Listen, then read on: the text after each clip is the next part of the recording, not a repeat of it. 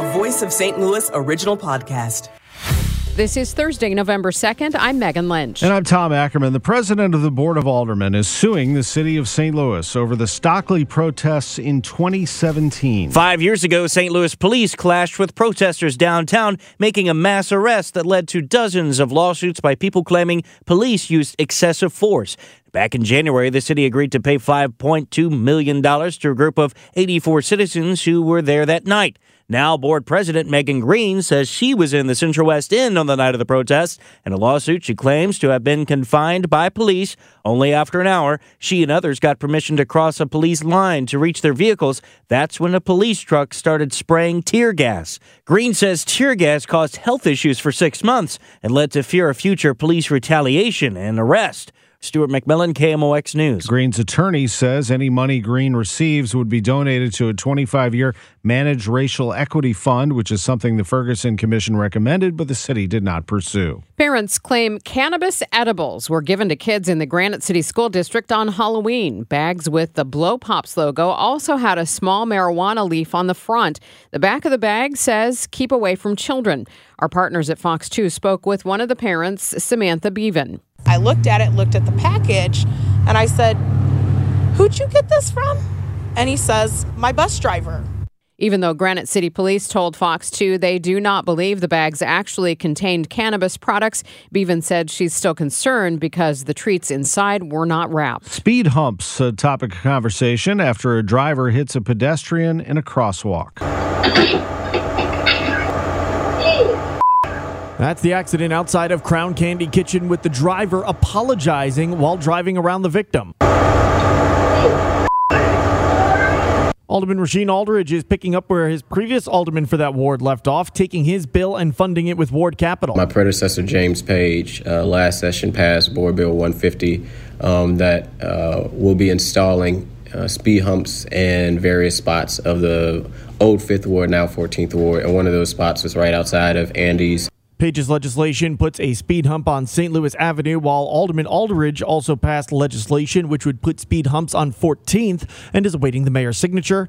He adds that due to the cold, construction of these speed humps won't happen until the spring. Sean Malone, KMOX News. St. Louis police say they have very little to go on when it comes to a physical description of that person wanted for striking a man Tuesday outside of Crown Candy and then leaving the scene. Sergeant Charles Wall says he knows of no security improvements or additional traffic enforcement enforcement. However, says the traffic division sometimes partners with district officers. They'll do what they've called the high visibility traffic enforcement initiatives. Um, and we did do one specifically in that area. It was closer to like West Florissant. Uh, or North Florissant in St. Louis there. Wall says police are looking for a gray, older model sedan being driven by a woman. The fourth annual Thinksgiving is today. Just don't call it a hackathon. That's because hackathons are competitions, and at Thinksgiving, everybody is a winner. What is Thinksgiving? Pairs nonprofits with interesting challenges uh, with business partners uh, from around our community to help them think through that challenge in creative and innovative ways. Founder Matt Homan says there are 70 nonprofits participating this year, including Nurses for Newborns and Bayer uh, are partnering about building a comprehensive communication plan. Uh, Soul Fisher Ministries and Great Southern Bank are thinking about how to ignite their dedicated board members and energize new ones. The pairings depend on the needs of the nonprofit and the expertise of the companies, and they do a blind draft to decide. It really depends on the challenge, but what we're trying to do is give the nonprofits some thought partnership and hope that they can identify at the end of their eight hour day with their business partner some creative experiments they might try uh, and some cool things they can continue to do so they can continue the momentum from the day into the 2024 and beyond. You can check out the collaboration results during Venture Cafe at 4 p.m. Michael Calhoun, KMOX News. From the KMOX business desk, St. Louis County based Midas Construction is suing a company it hired to do work at a number of its properties, including the new AC Hotel in Clayton. Midas says it's out more than $1.5 million. The lawsuit claims Midas hired Lewis Trey Downing's company to do work on four projects. Downing Roofing and Downing Exteriors began the work in September and then informed Midas they were declaring bankruptcy. Turns out Downing filed false lien waivers and failed to pay subcontractors.